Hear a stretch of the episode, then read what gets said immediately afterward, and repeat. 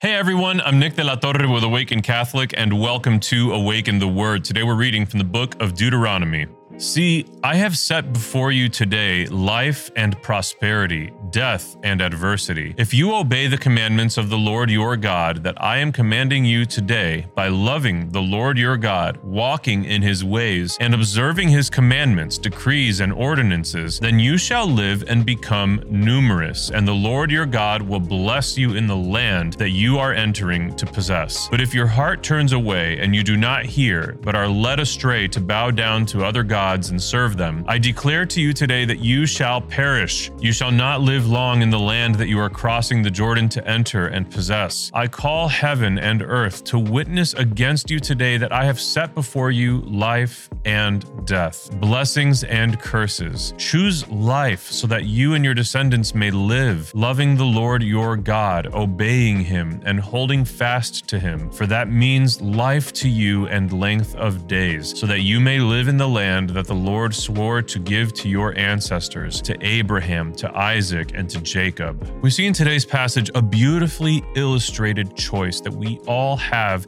in our lives in the long term and in the day to day life and death. And this isn't just a reference to our eternal destiny, this is also a reference to what we can experience here on earth. You see, Jesus Christ, blessed be his name, he himself instituted the Catholic Church and the sacraments. But within that context, within the sacraments, he gives us the opportunity to receive His grace, receive His divine life. And in today's passage, even though it's from the Old Testament, it talks about the importance of not only loving God by having yummy feelings towards Him, but also through our obedience, our adherence to His commands. And we have the fulfillment of revelation, everything that God wants for us, everything that it takes for us to be healthy, whole human beings. We can experience heaven. We can experience life here on earth in as much as we avail ourselves to the transformation that the Holy Spirit offers us, that God offers us through the church.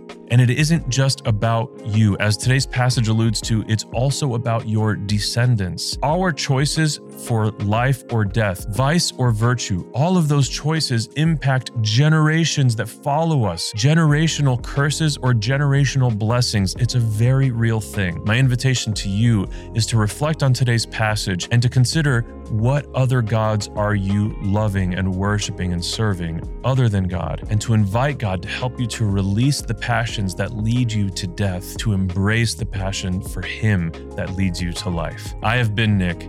This has been Awaken the Word. And before you go, I just need you to know that Jesus loves you. Peace.